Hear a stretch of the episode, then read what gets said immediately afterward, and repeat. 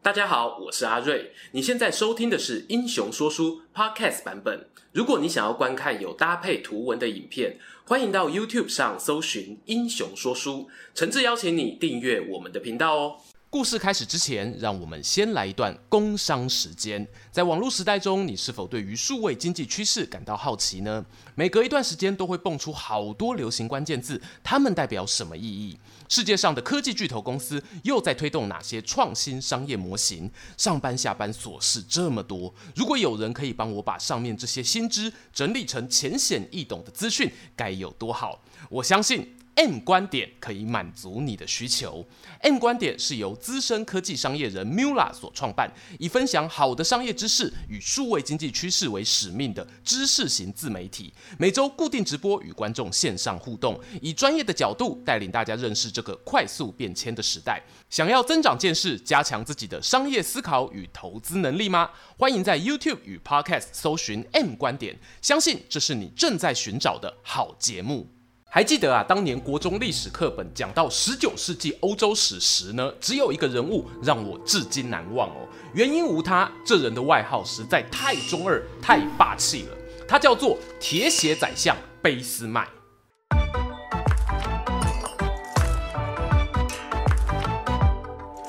Hello，我是说书人阿瑞，欢迎来到英雄说书频道。我们在上一集德意志的起源中呢，跟大家聊到了与其影响深远的三个文化群体：日耳曼、法兰克以及普鲁士。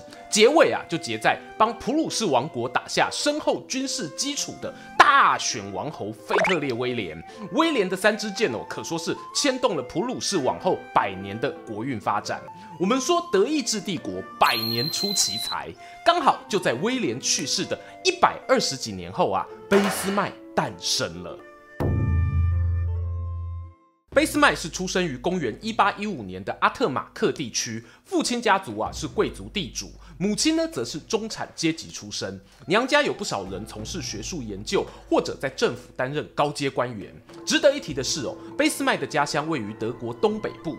如果大家对上一集菲特烈威廉的地盘还有印象的话，我们会发现布兰登堡边疆伯爵的领土就在这个地方。在此生长茁壮的俾斯麦会对普鲁士啊有浓厚的民族情感，似乎呢就显得顺理成章了。以前课本啊在解释铁血宰相时呢，会形容铁代表军队，血呢则是人民的意志。俾斯麦相信，只有依靠铁与血，才能建立民族统一国家。光看这一段话，我那时候啊对俾斯麦的印象就不太好啊，想说你跟军阀有什么差别呢？幸好啊，这次写故事脚本有机会重新去挖掘一下，发现贝斯麦这外号的由来呢，可以追溯到一八六二年他就任普鲁士总理兼外长时，在预算委员会有发表的演说。演说中点出两个问题：第一是他希望可以增加军队规模；第二呢，一八一四年维也纳条约替德意志画下的疆界啊，并没有考虑现实环境，严重影响政治发展。为了解决这两大问题呢，必须动用到铁与血。哎，问题就来了。我们知道普鲁士建军备战哦，很有历史，可以追溯到小麦啊出生前一百多年前的威廉时代。但是呢，为什么到了俾斯麦主政时，还要面对军队规模的限制？还有哦，他提到的维也纳条约疆界又是怎么一回事？要理解俾斯麦所处的政治困局啊，我们有必要把时光倒转一下，聊聊从法国大革命之后，欧陆大局发生了什么变化。法国大革命发生于一七八九年。当时的普鲁士国王轮到了外号叫“胖子威廉”的腓特烈威廉二世上任。哎，不要瞧不起小胖胖哦，他在任期之间啊，集中全力，大兴土木。今天如果你去柏林观光，各种重点建筑，好比布兰登堡门啊、柏林皇家剧院等等，都是他的杰作。话说呢，大革命这件事啊，在法国虽然很轰动，在东边普鲁士王国却没有掀起类似的波澜。归咎其因呢，在于当时神圣罗马帝国跟挂了没什么两样，内部并没有一个像巴黎那样牵一发动全身的首都。就算真的有人想革命，也不知道我要集中火力冲哪里才好。此外呢，这个帝国内部目前由普鲁士与奥地利两大势力说话。南边奥地利拥有神罗皇帝，普鲁士呢则是携带强大军力，俨然呐、就是北方领邦的带头大哥。这样看起来，普奥两国关系好像是对立的哦。可是别忘了，法国大革命成功之后，他们希望将自由与幸福的种子散播到欧洲其他土地上。那么刚好，神圣罗马帝国听起来超级专制的，我要解放你。于是乎呢，为了对抗法国那一边的革命派，一七九二年年初啊，胖子威廉就主动与奥地利携手合作，成立了第一次反法同盟。然而，这个同盟关系啊，却是脆弱的。短短不到一年哦，一七九三年一月，普鲁士东边的波兰就在法国的支持下发生暴动。小胖胖呢，为了解决波兰问题，选择先跟法国停战，并且在一七九五年签署巴塞尔合约，撤回普鲁士军队，宣告保持中立。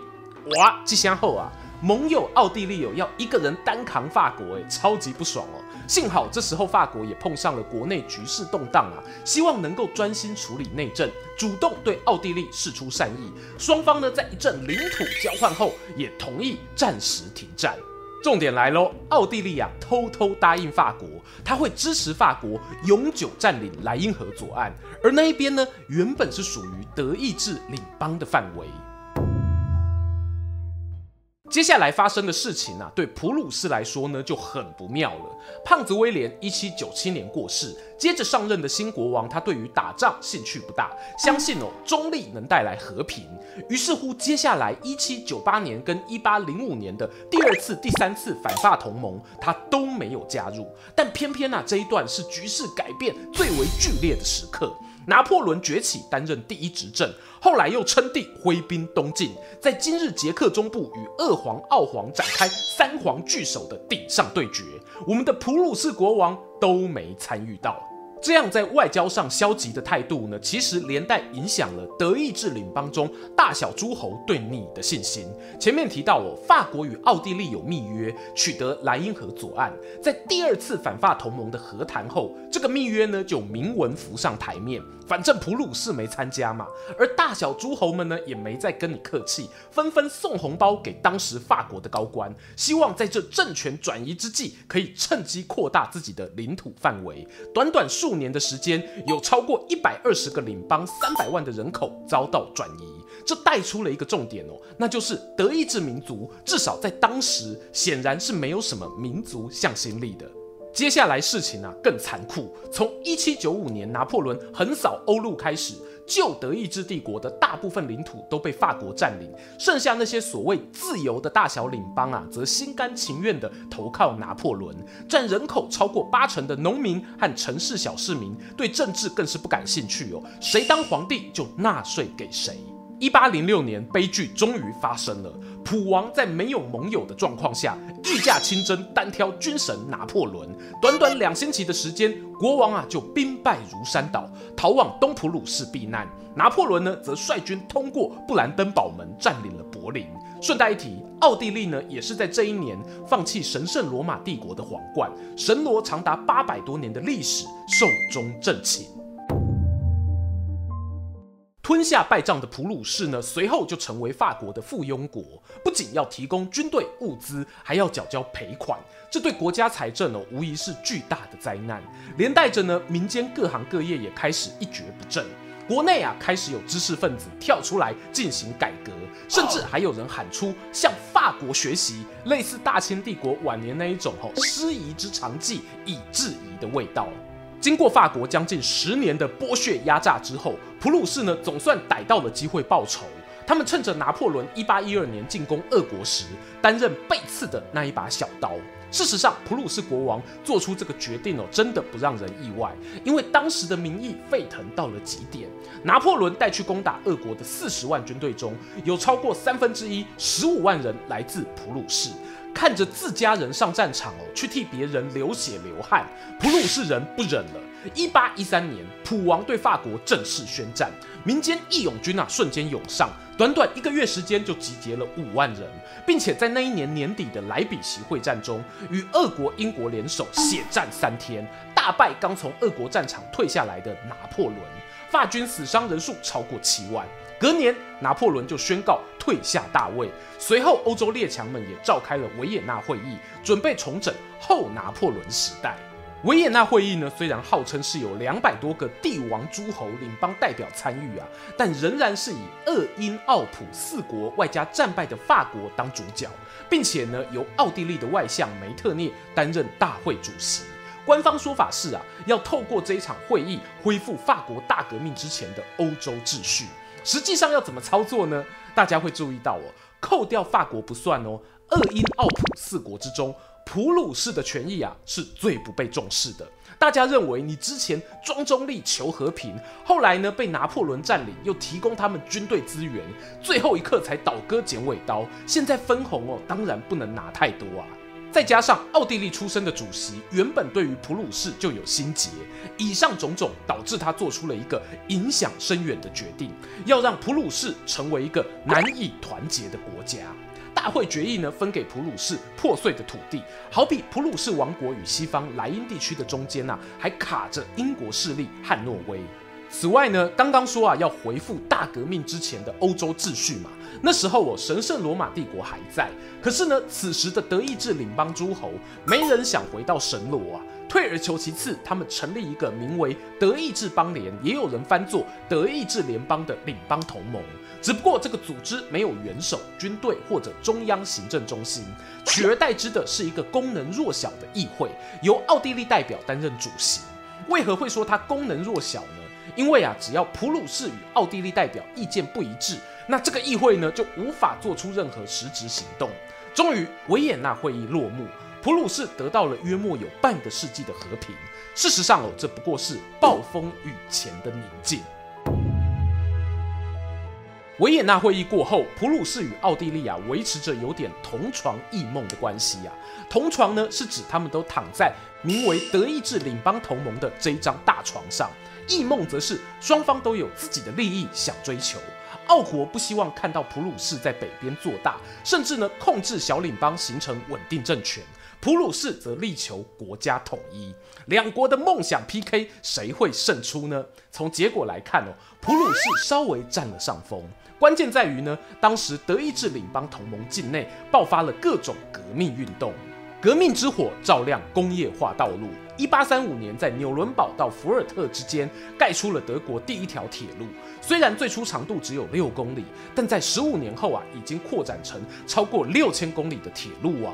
这带动了国内钢铁、煤矿、电机、纺织工业生产，连带着呢，银行股票啊都蓬勃发展。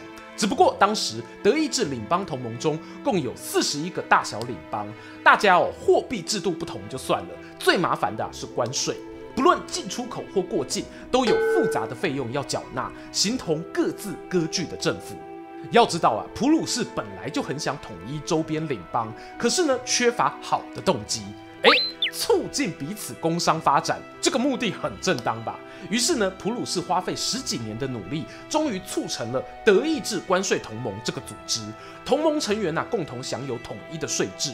最初奥地利想要阻止，后来发现呢，势不可当啊，改口说，不然让我加入好了。反而惨遭普鲁士拒绝。这个关税同盟的成立呢，超级重要哦。比起前面那一个维也纳会议强迫组成的领邦同盟来说，它具有更浓厚的德意志民族色彩。普鲁士靠着工业化逐渐强大后啊，更积极的对外发展。一八六一年时呢，还曾有外交使节团造访中国天津。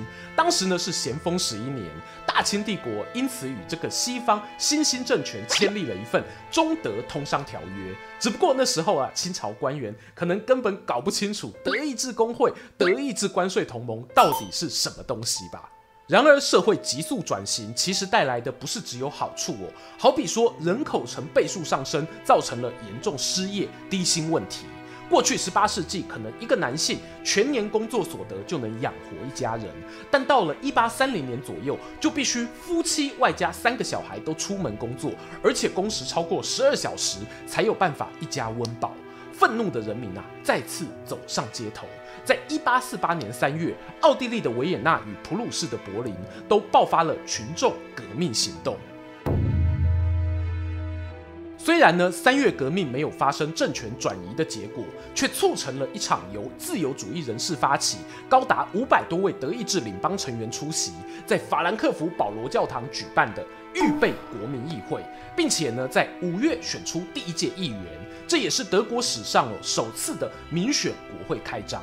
而这个议会呢，肩负着两个重大任务：制定宪法，统一建国。哇，尴尬了！我们都知道哦，领邦代表的背后呢，就是两大势力啊，奥地利与普鲁士。如果要制宪建国，谁当主角？当时议员们提出了两个方案，一个是大德意志方案，把奥地利纳入国家范围。但问题又来了，维也纳会议过后，其实奥地利的领土范围有扩张到非使用德语的地区哦。那边也包含在内吗？时任奥地利总理的史瓦森贝格坚决反对，他表示，奥地利啊绝不改变现状。好啦，那只好看看哦，第二个选项，也就是小德意志方案。不考虑奥地利的加入呢，以现有的德意志关税同盟为基础，让普鲁士国王担任德意志皇帝。这个方案等于是让普鲁士扩大影响力，会使不少领邦的利益有受到损害。只不过呢，当时与会代表也生不出第三种选项了。第一次开会啊，必须要有个结果出来。最后折中再折中，妥协再妥协，大家同意了小德意志方案，以此制定帝国宪法。并且呢，以两百九十票对两百四十八票的票数通过了，让普鲁士国王担任新皇帝。殊不知啊，当时的普王腓特烈威廉四世脾气很硬哦，他的信仰是王权神授，不接受革命党人送过来的皇冠，也不承认议会的帝国宪法。再加上呢，他有军队力量在手，竟然硬生生把这个决策挡下来。最后，国民议会啊，只得解散，三月革命不了了之。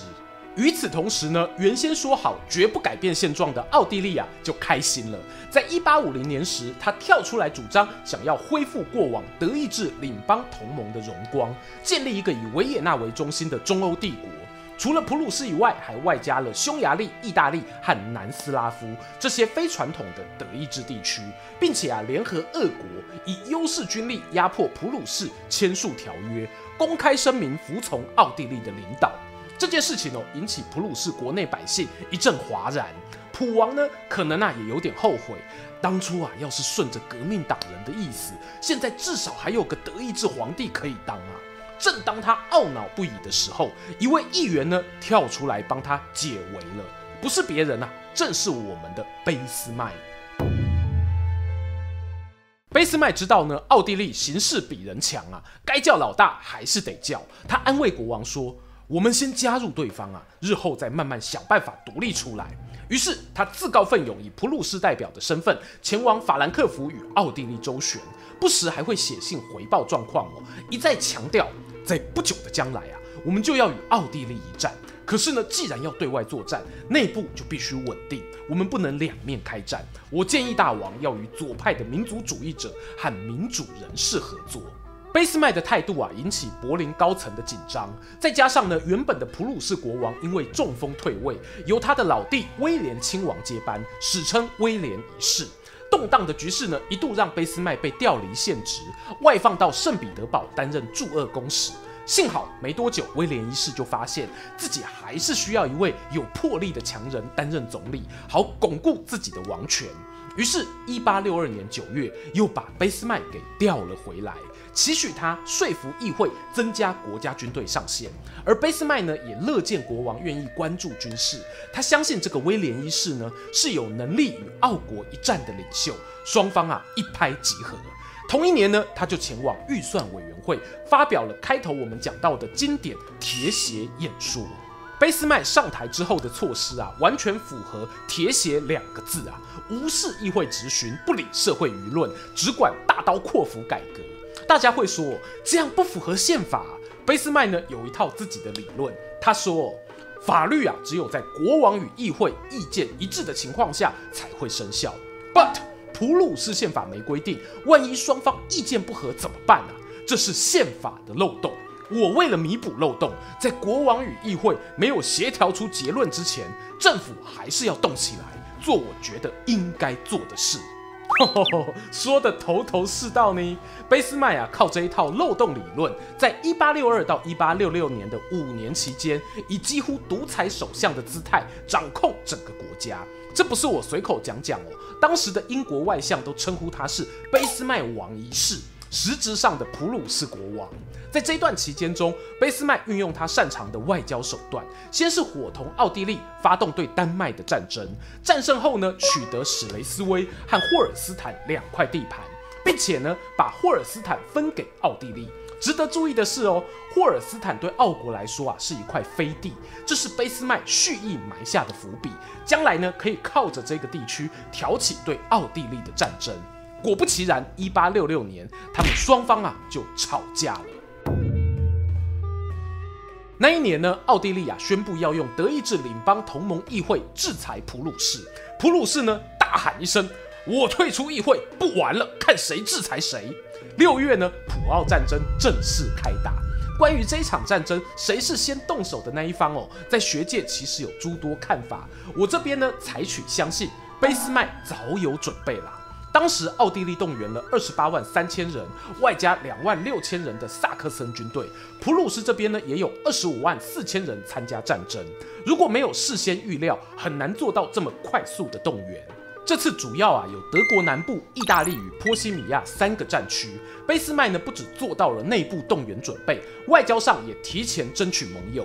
他在战争开打前三个月啊就已经先与意大利缔结短期军事同盟，也预料到英国正忙于处理加拿大那边的独立问题，自顾不暇。至于跟普鲁士处不好的法国呢，卑斯麦哦更是提早在战争前一年就前往法国会晤拿破仑三世，而对方呢竟然表示，如果普奥开打，法国会保持中立，不出手干预。